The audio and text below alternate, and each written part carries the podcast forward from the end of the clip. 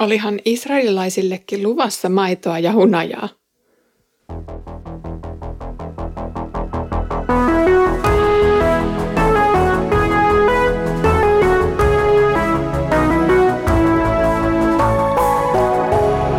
Kirjoitusten pauloissa.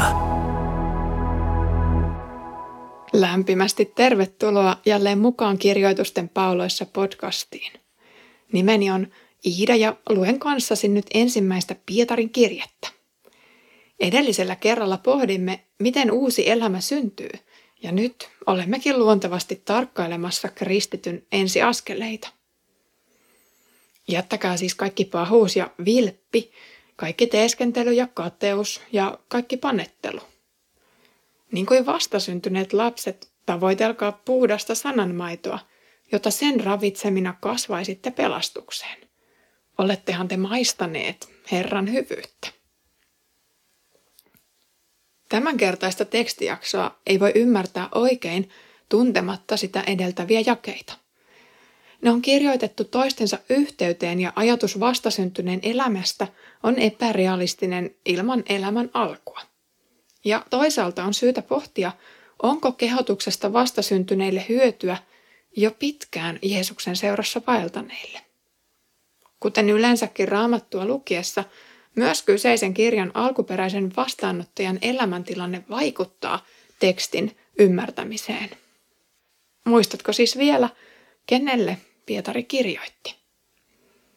Pietarin kirjeiden vastaanottajat olivat hajallaan olevia kristittyjä nykyisen Turkin niemellä.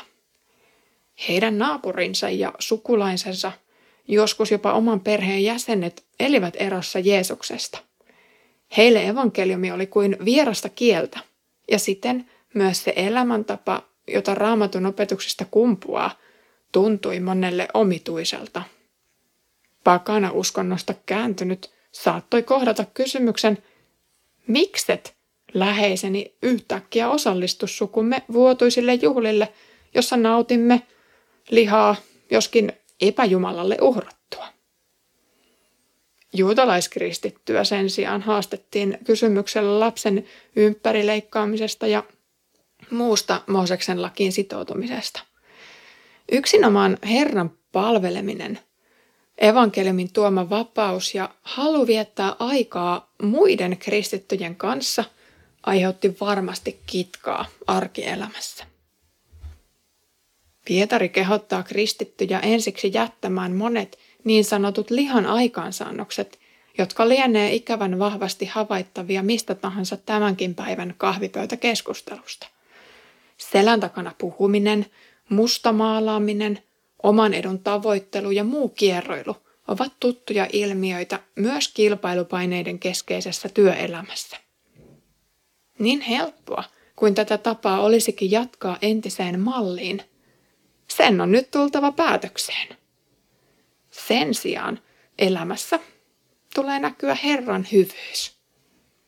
Jos edellisellä kerralla puhuimme konkreettisesta siemenestä, joka synnyttää uutta elämää, tällä kerralla meitä ohjataan tarkkailemaan, kuinka luonnollinen ihminen saa ravintonsa. Pietarille ominaiseen tapaan lainataan jälleen kerran vanhaa testamenttia, tällä kertaa psalmeja, ja puhutaankin Herran hyvyyden maistamisesta. Olet ehkä joskus saanut tarkkailla vastasyntynyttä vauvaa, joka juo antaumuksella maitoa vanhempiensa hellässä hoivassa. Se maito on vauvan suussa parempaa kuin mikään. Hän ei ehkä osaa vielä edes kovin hyvin erottaa, kuka sitä ravintoa hänelle tarjoaa. Jokin sanomaton vimma ja voima hänen sisällään ohjaa häntä hamuamaan sitä makeaa juomaa, joka antaa hänelle täyden ravinnon. Hän ei eläkseen paljon muuta tarvitse. Kristityn minakuva voi kokea tässä kohtaa kolauksen. Hän, joka kuvitteli olevansa jotakin vahvaa omassa voimassaan ja uskossaan, joutuukin nyt asettumaan vastasyntyneen asemaan. Kääntymiskokemus etenkin aikuisiällä on uskoakseni ollut järisyttävä näiden elämässä ja siksi myös luulot omasta vaelluksesta hiukan epärealistiset. Maito määritellään tässä yhteydessä sanan puhtaaksi maidoksi, joka kasvattaa pelastukseen. Jos siis edellisellä kerralla opimme, että sana synnyttää uskon, huomaamme nyt saman sanan ravitsevan Jeesukseen uskovaa. Jeesuksen oma on läpi elämän riippuvainen tästä perusravinnosta uskolleen, joka lienee määriteltävissä yksinkertaiseksi evankeliumiksi. Jatkuvasti pitää kuolla omalle itselle ja naulita itsensä Jeesuksen ristiin. Joka päivä saa nähdä, kuinka Jeesus ottaa koko syntitaakan itselleen. Joka päivä saa aloittaa uudelleen ja alusta. Jeesus Kristus on kuollut kerran koko maailman syntien puolesta, ja hän on sama eilen, tänään ja iankaikkisesti.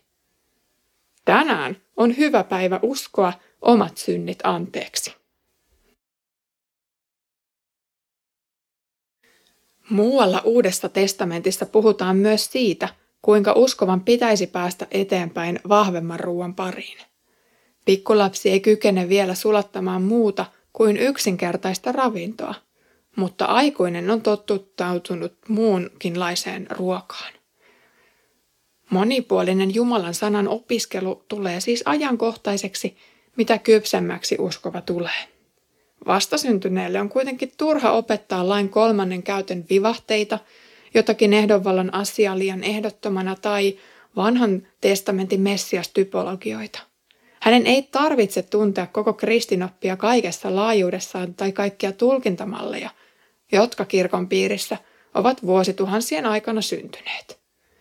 Riittävä sisältö pelastukseen on se yksinkertainen evankeliumi, että uskomalla Jeesukseen pääsee taivaaseen. Uskossa on kuitenkin mahdollisuus kasvaa, kypsyä ja syventyä edelleen. Joistakin on tultava toisten opettajia ja palvelijoita. Joidenkin on oltava se seuraava todistajien sukupolvi, jotka saavat olla synnyttämässä uusia lapsia Jumalan valtakuntaan. On hyvä pyrkiä aina vain syvempään Jeesuksen tuntemukseen. Sitähän mikä tahansa suhde toiseen persoonaan on. Fakta on kuitenkin se, että jokainen kristitty, pitkän vaelluksen tehnyt tai vielä toisten kapaloissa oleva, tarvitsee saman vapauttavan sanan kerta toisensa jälkeen. Konkreettisimmillaan sanan puhdasta maitoa nautitaan ehtoollispöydässä. Siinä Kristuksen ruumis ja veri annetaan kristityn ravinnoksi. Siinä saa kokea maistaneensa Herran hyvyyttä.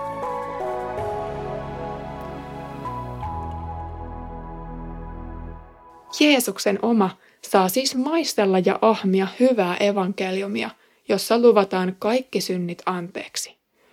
Evankeliumiin uskominen on synnistä ja siten kaikesta Pietarin luettelemasta pahuudesta luopumista – Ennen kääntymistä elämää määritteli väärät arvot, kuten teeskentely ja vilppi.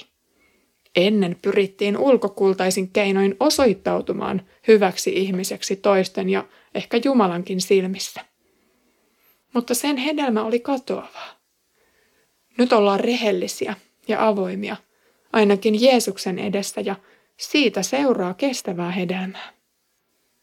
Nyt tuodaan reilusti hänen eteensä kaikki se pahuus, joka kerran itse asiassa naulasi Jeesuksen ristiin. Nyt ollaan valmiita nostamaan kättä virheen merkiksi ja pyytämään anteeksi. Tämä onkin se kristityn vaelluksen hankalin polku. Nöyrtyminen joka kerta jälleen syntiseksi ja armoa tarvitsevaksi.